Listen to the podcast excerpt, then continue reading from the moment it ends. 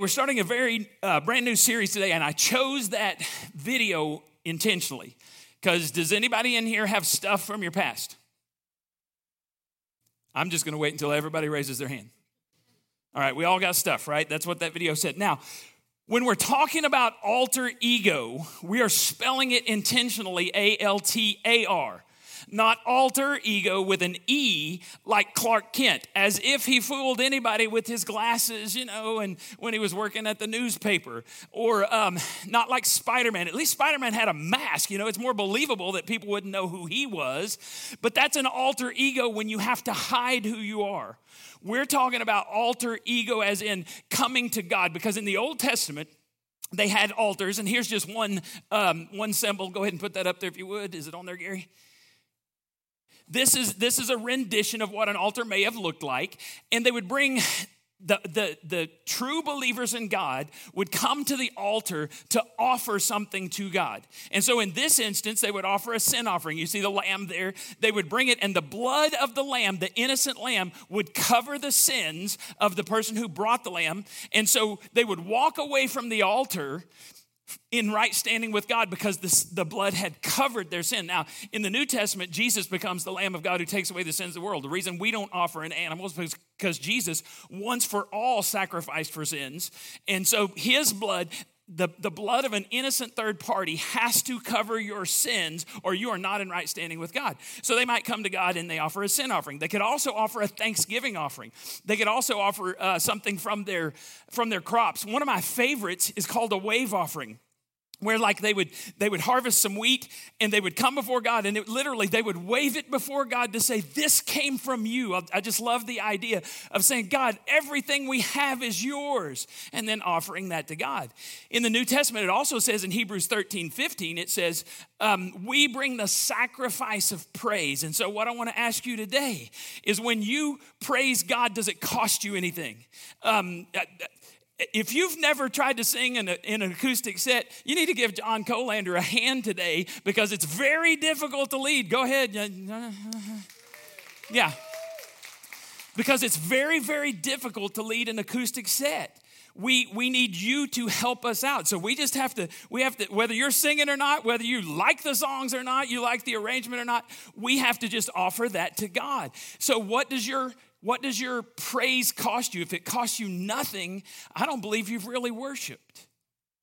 You have to offer something to God. And so that's why we're calling this altar ego. We want to lay down what we think of ourselves at the altar of God, pick up what God says about us, and walk away with His identity, not our identity. So, just some of the things we're going to lay down at the altar of God over the course of this series is feelings of inadequacy, uh, the need for control, the right to be offended, our longing for approval, and friendship with the world.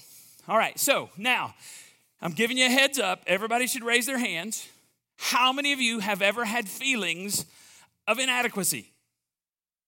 All right, I think most of you. You look at your finances and you go, I don't care who you are, that's not enough. Right? Your finances aren't enough. Anyone? Or how have you ever gone to somebody's house? Your house was fine until you went to somebody else's house and it's awesome. And suddenly you go back home, your house isn't enough anymore. Or you go to a friend's house and it's clean and it smells good. And you go back to your house, he goes, My house stinks. I mean, literally, it smells and it's lived in, right? Anybody done that? Ladies, have you ever seen someone that they're always perfect? Their hair's perfect, their makeup's perfect, perfect, their outfit is perfect. And you're just like, I'm not like that. I didn't even know what the word frumpy meant until I got married. And Janie, one time she said, Does this outfit make me look frumpy? And I mean, I've been around long enough to, to not answer a question that I don't know the answer to. And I said, What does that mean? And so she's explained it to me. And so we have safe words. I've learned this from my wife through the years. If an outfit makes her look frumpy, I'm supposed to say, It's not my favorite. Those are safe words. And she'll go change. Because I'm like, what do you want from me? Frumpy is not a word, but it is a word. Or have you ever gone to church and you see the super Christian? Now, by the way, there is no such thing as this, right? No such thing as a super Christian.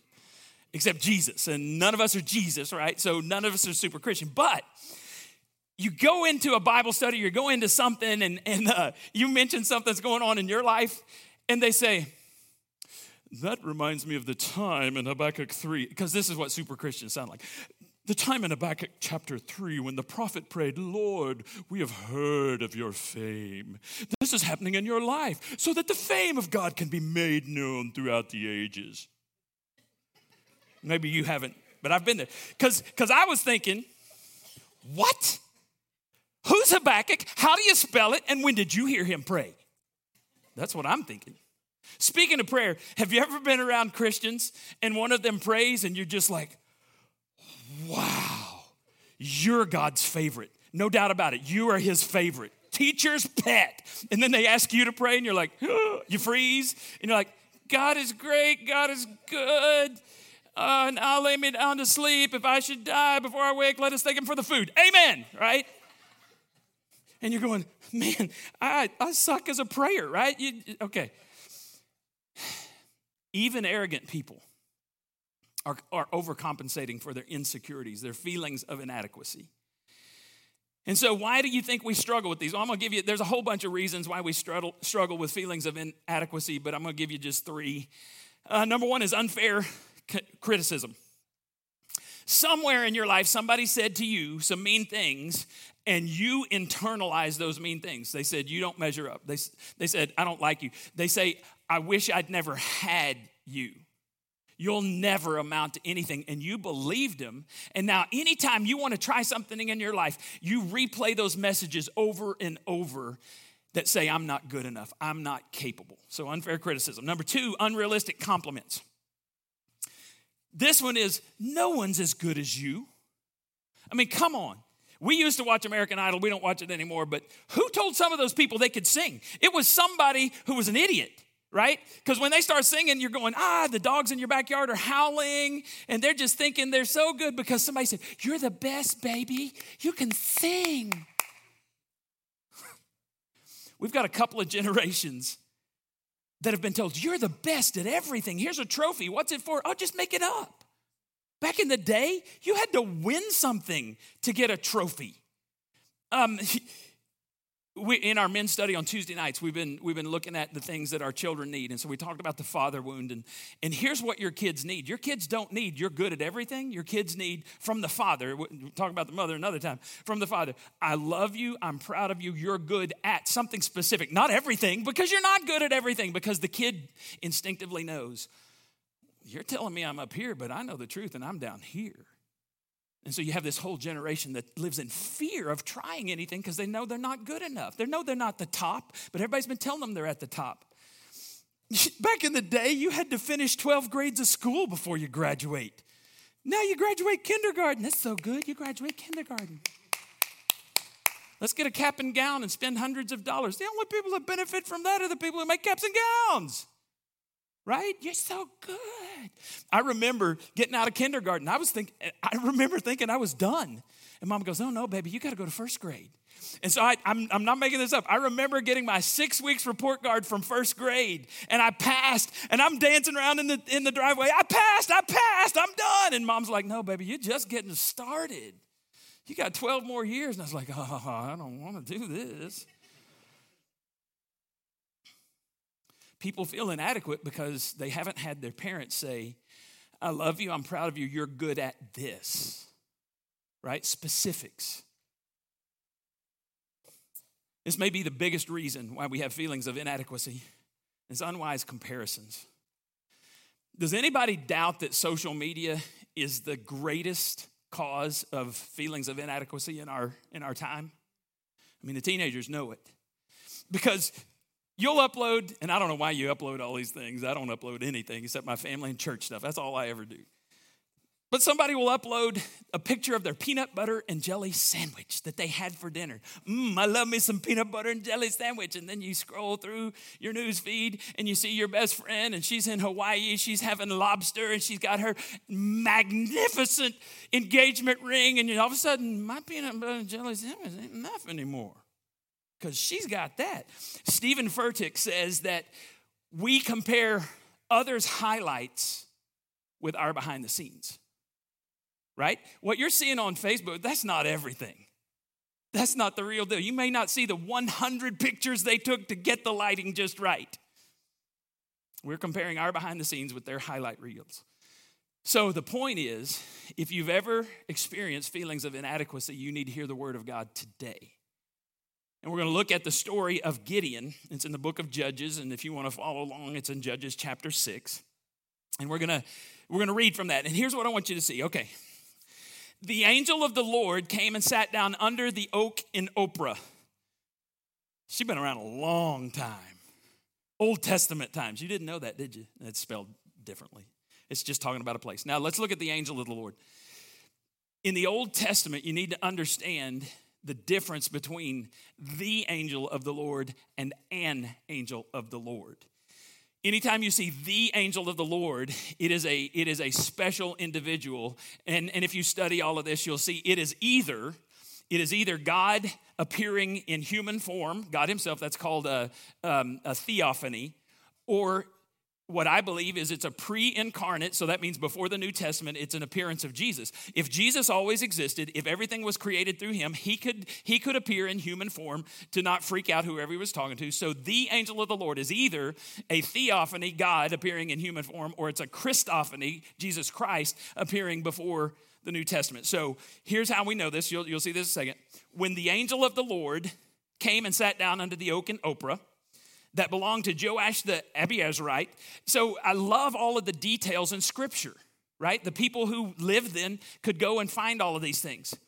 Where his son Gideon was threshing wheat in a winepress to keep it from the Midianites. Now, a threshing floor was usually put up on a hill and they would take the wheat, they would throw it up in the air. They'd have a shovel and they'd throw it up in the air. All of the chaff, the, the stuff that is worthless, would blow away in the wind, and all that would fall down was the heavier wheat, the good stuff. So normally you'd be on top of a mountain, but Gideon is in a wine press. He's hiding from the Midianites because he's terrified of these big bullies because they're going to come and steal his lunch money. This is a remarkable scene, and it's a case study in feelings of inadequacy where the angel of the Lord appears to someone. Verse 12. When the angel of the Lord appeared to Gideon, he said, The Lord is with you. And I want you to say this with, this with me the, the yellow words The Lord is with you. Mighty. Warrior. Let's try that again. The Lord is with you. Mighty. Warrior. And I've told you this before. I think that he's hiding in the wine press, threshing wheat, and he's looking around. Where? Where's the mighty warrior? Uh, because, you know, if we were there, we wouldn't say mighty warrior. We'd be going, hey, the Lord's with you, you big wuss. Get out of the wine press. Stand up and be a man, but that's not what God did. God saw something in him that he didn't see in himself. Now, I want you to notice how he responds. He does not know that he's talking to the Lord, the capital L. He thinks he's talking to just an individual, and he calls him Lord with a lowercase l. Pardon me, my Lord. There's the, the, the lowercase l, Gideon replied. But if the Lord is with us, where is it? There we go. Pardon me, my Lord. Gideon replied, But if the Lord, capital L, is with us, why has all this happened to us? Where are all the wonders that our ancestors told us about when they said, Did not the Lord, capital L, bring us up out of Egypt? But now the capital L Lord has abandoned us and given us into the hand of Midian. Now, and again, in fairness to, to Gideon, he didn't know he was talking to God. And in fairness to Gideon, the Lord had abandoned them. If you read the, the book of Judges, one of the, the worst things it says is everyone did what was right in their own eyes. We're told that as long as the elders who outlived Joshua, so they, they followed God when Joshua was alive. Joshua, Joshua dies. All of the elders that, that had been with Joshua, as long as the Israelites were under their leadership, they followed the Lord. But as soon as they died, a generation later, everyone did what was right in their own eyes, and God turned them over to other people because God says, I'm not gonna, I'm not gonna casually date you. I am Lord or I'm not. If you turn your back on me, I will turn my back on you. So he had abandoned them, but now the angel of the Lord is there, and Gideon doesn't even know it. So look what happens. The Lord turned to him and said, Go in the strength you have and save Israel out of Midian's hand. Am I not with you? Am I not with you? Um, lost my place. Am I not sending you? Sorry. Who is speaking here? Who is saying, Am I not sending you? The Lord, the angel of the Lord. It's the pre incarnate Jesus. When you do not know to whom you are speaking, it is very easy to believe lies. And here's why the enemy That's the next slide. The enemy will tell you, they're not on there? The enemy will tell you what you are not, and your inner me will repeat that message until you believe it. Let's do that again. The enemy of God, the enemy of God's people will, will tell you what you're not, and your inner me will repeat that until you believe it, unless you know Isaiah 26 3. How many of you know Isaiah 26 3? It's one of my memory verses. Here's what it says You will keep in perfect peace all who trust in you all whose thoughts are fixed on you. All right, so y'all know I'm weird, right? No doubt. Okay. So here's how I memorize this verse. I'm going to teach you how, and hopefully you'll remember it today. All right? You will keep in perfect peace. So you're going to repeat after me in, in cadence. You, I got two drummers out here, so y'all help them stay in cadence. You will keep in perfect peace. That was terrible. You will keep in perfect peace. There you go. Let's do it again. You will keep in perfect peace all who trust in you. Let's try that again. You will keep in perfect peace all who trust in you. All whose thoughts are fixed on you. You non-drummers over here? Okay, so let me let me do the whole thing. Don't don't help me. You will keep in perfect peace all who trust in you, all whose thoughts are fixed on you. Can y'all do that? Or is that too much? I'll do it one more time for you, and then you're going to do it. All right. You will keep in perfect peace all who trust in you, all whose thoughts are fixed on you. That's not that hard. I'm going to do this in children's ministry when we go and do mission trips, right? Okay, so so let's let's show that we can do this. All right, here we go. I'll say it, and then you say it. You will keep in perfect peace all who trust in you. All whose thoughts are fixed on you. Y'all suck. Um, that's all right. The whole reason I did that was just so that when something happens to you this week and it's really, really difficult, I want you to think about are my thoughts fixed on me or my thoughts fixed on you? Because what kind of peace does it say? What kind of peace does it say? That means if my heart is not in perfect peace, I am not looking at the Lord. Are you with me? You will keep in perfect peace. All who trust in you, all whose thoughts are fixed on you. So that means if you have a thought come in your mind that's from the enemy, you need to replace it with the thought that's from the Lord. Does this make sense? Perfect peace. You want perfect peace, replace those thoughts. Now, Gideon didn't know this verse because it hadn't been written yet, but it explains my point. Where was Gideon looking? Was he looking at the angel of the Lord who's speaking to him, or was he looking at the big bad Midianites?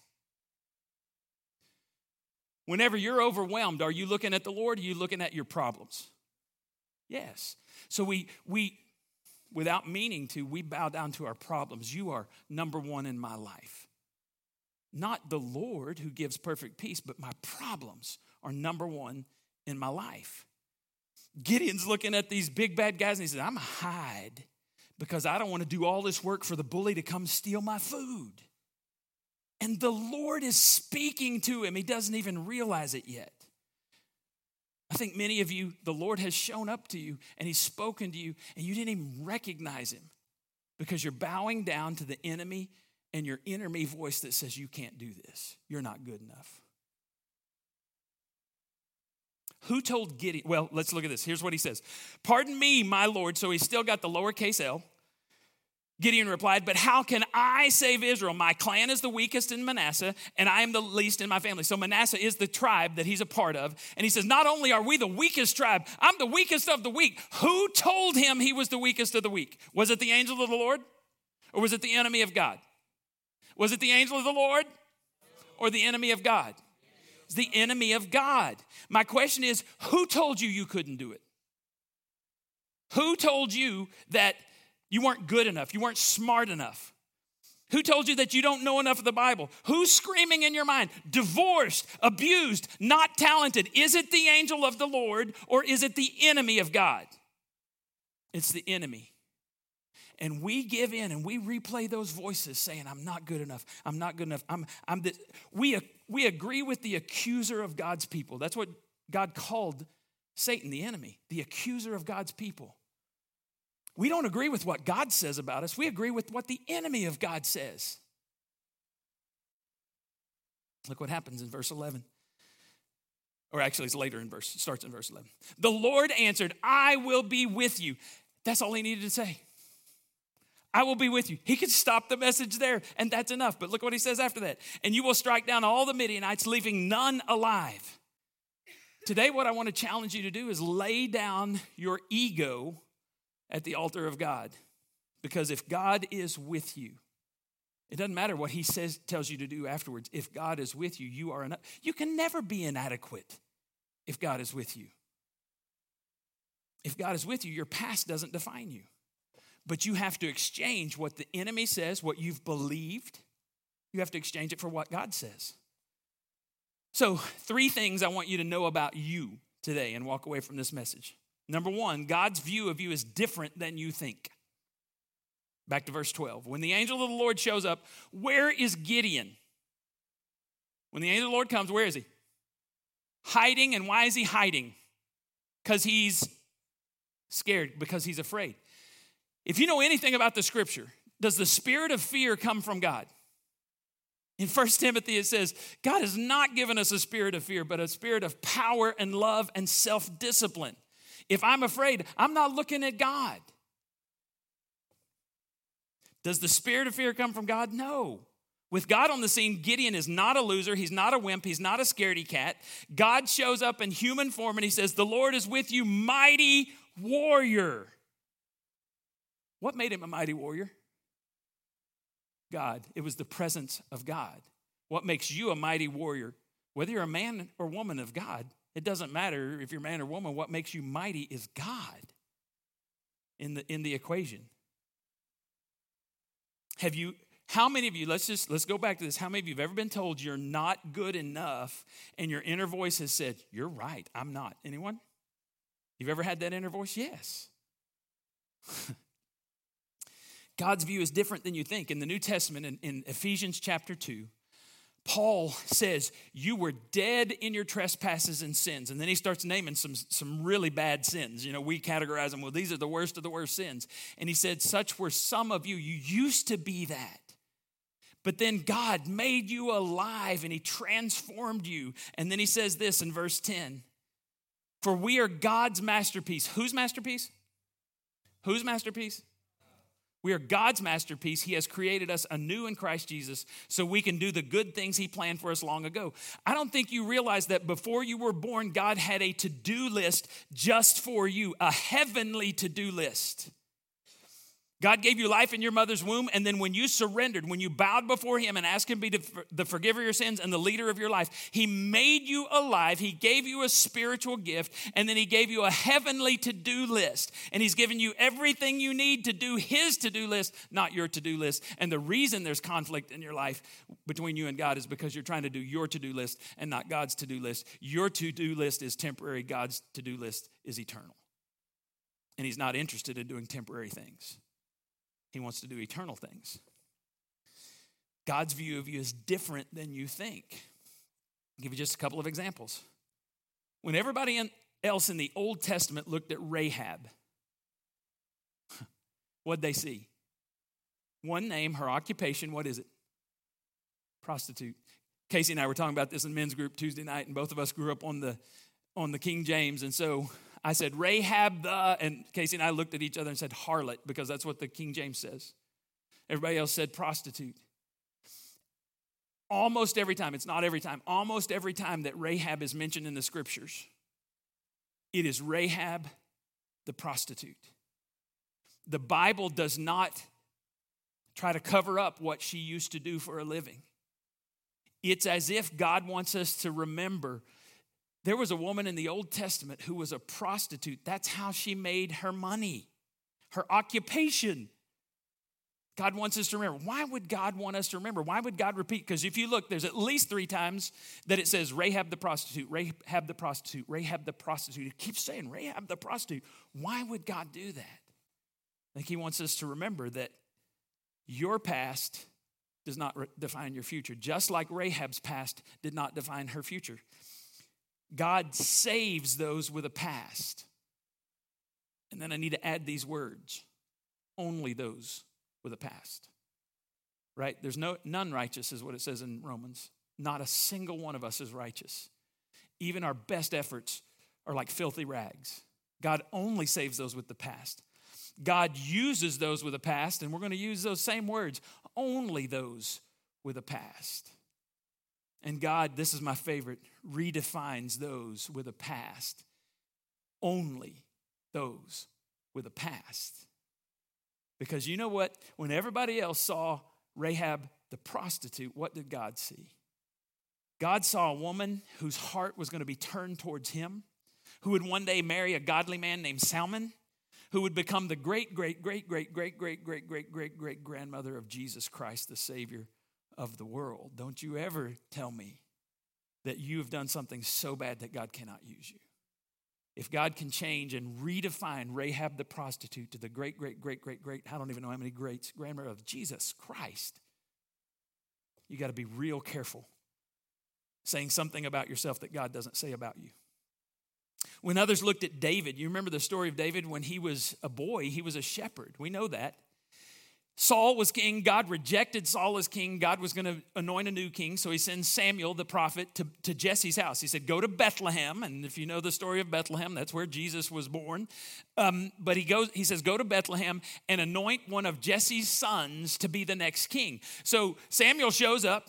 And everybody's afraid because when, this, when the prophet came, you were afraid because he was about to pronounce judgment, right? So he comes in and he says to Jesse, You don't have to be worried. I'm here to anoint the next king. Where are your sons? So Jesse has eight sons, seven of them are around. So he brings the first one in. And the prophet looks and says, Surely this is the king because he was, he was a magnificent human specimen, good looking, rugged, he was strong. And God says, Oh no, don't, don't you anoint him. I've rejected him. He said, God does not look at the outward appearance, God looks at the heart. And so, seven sons they bring before him, and, and God says no. And so, Samuel's confused and he looks at the dad and he goes, Is this all you got? And dad says, Well, there's one more, but he's a boy. And he's out tending sheep. And Jesse said, or Samuel said, Get him. We're not, we're not doing anything else until I see this young man. When he walks in, God says, This is the man. Everybody else saw a boy. God saw someone who was going to stand up to Goliath as a boy.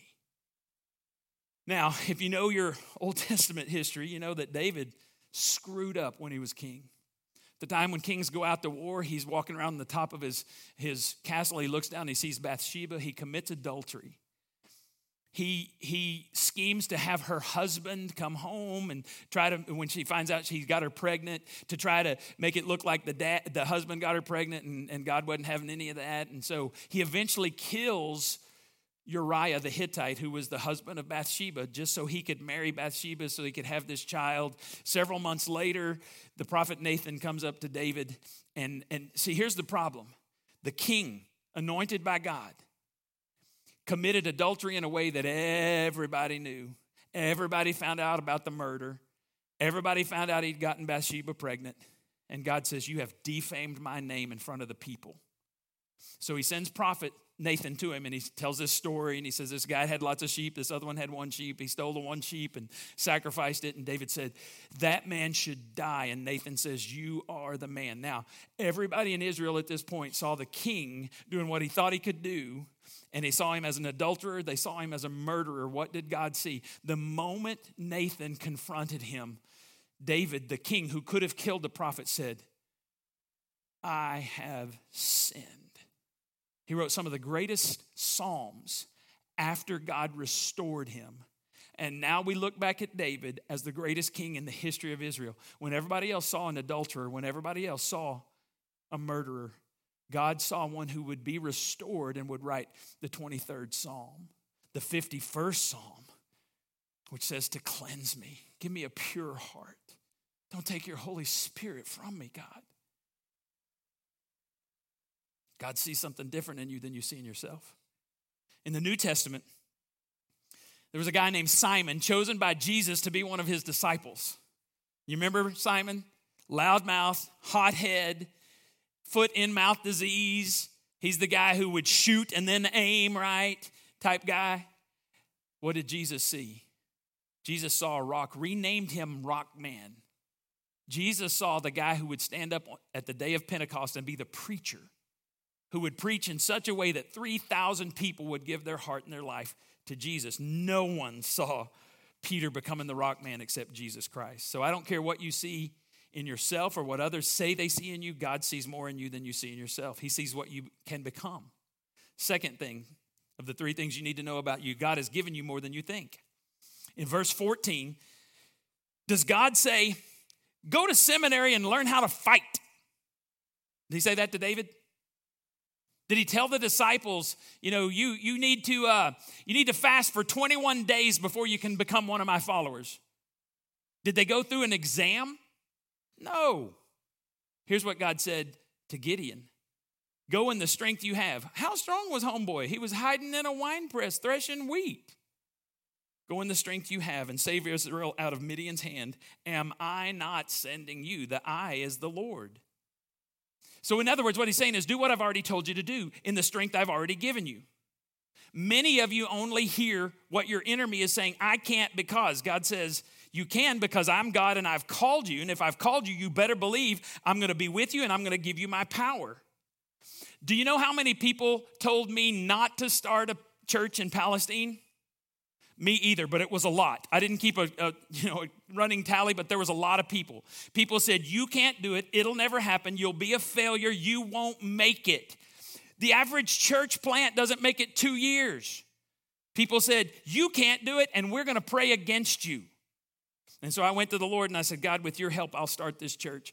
And then I said, I said, "Lord, if you allow me to, I want to live and pastor this church until all those other people you've removed. And I wasn't talking about killing them, I just meant go somewhere else. And so some of them have died, some of them have moved on to be pastors other places.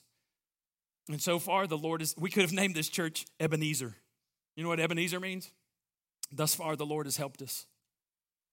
It took us five years to buy our first building. This was our first building. So we were meeting in all kinds of places around town. We bought this building, the house right here, and 2.1 acres. So just the other side of the house was the, was the property line. And back here, probably where the first line of, of parking spaces is in the back, that was our property line.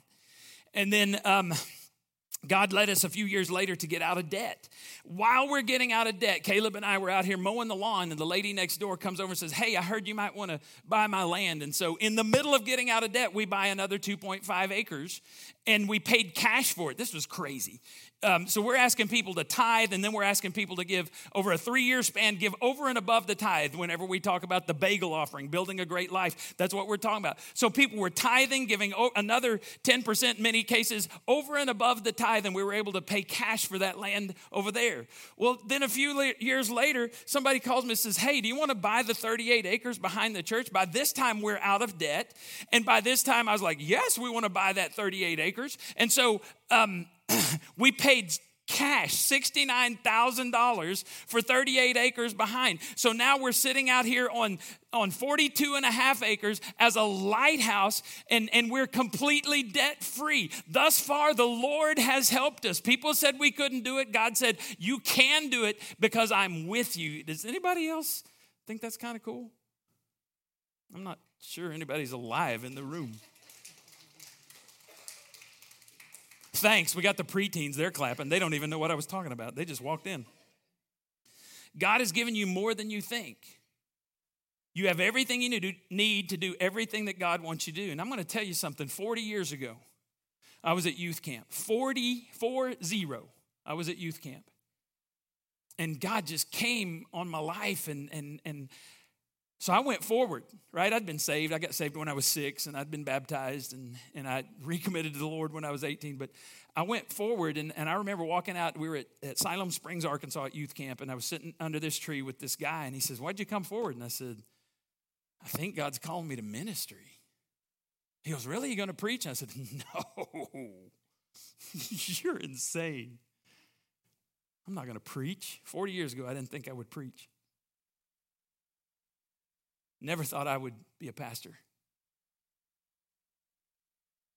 10 years ago, when we went to, uh, went to Haiti for the first time, never imagined going to Haiti 10 times and Belize a couple of times, and now I've been to Israel. I never imagined that two years ago, I get a phone call from Praying Pelican. They said, Hey, man, would you be on the board of Praying Pelican? It's kind of like Gideon. I'm like, who are you talking to?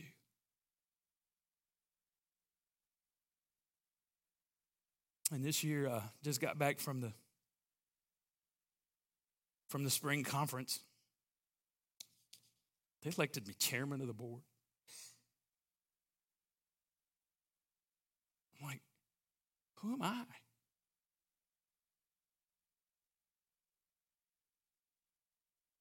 God has put more inside of you than you realize.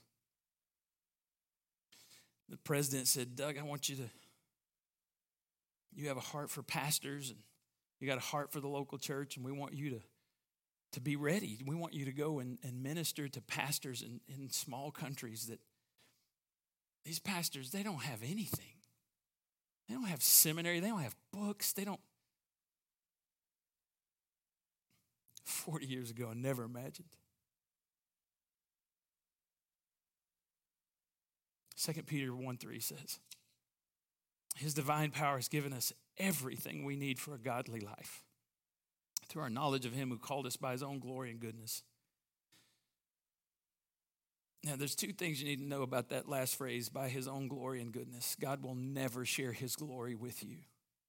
And the moment you start thinking it's about you, you will be humbled. You have two choices in being humbled. You're going to be humbled. You got two choices. Either you humble yourself and God lifts you up, or God will humble you. That's the only two that's the only two options.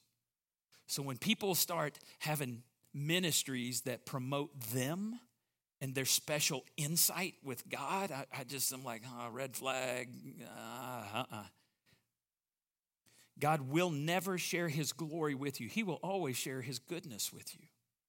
But it's in our knowledge of him. Some of us don't know him, and so we don't have the power to live a godly life because we don't even know him. Oh, yeah, we gave our hearts to him. We don't spend any time with him.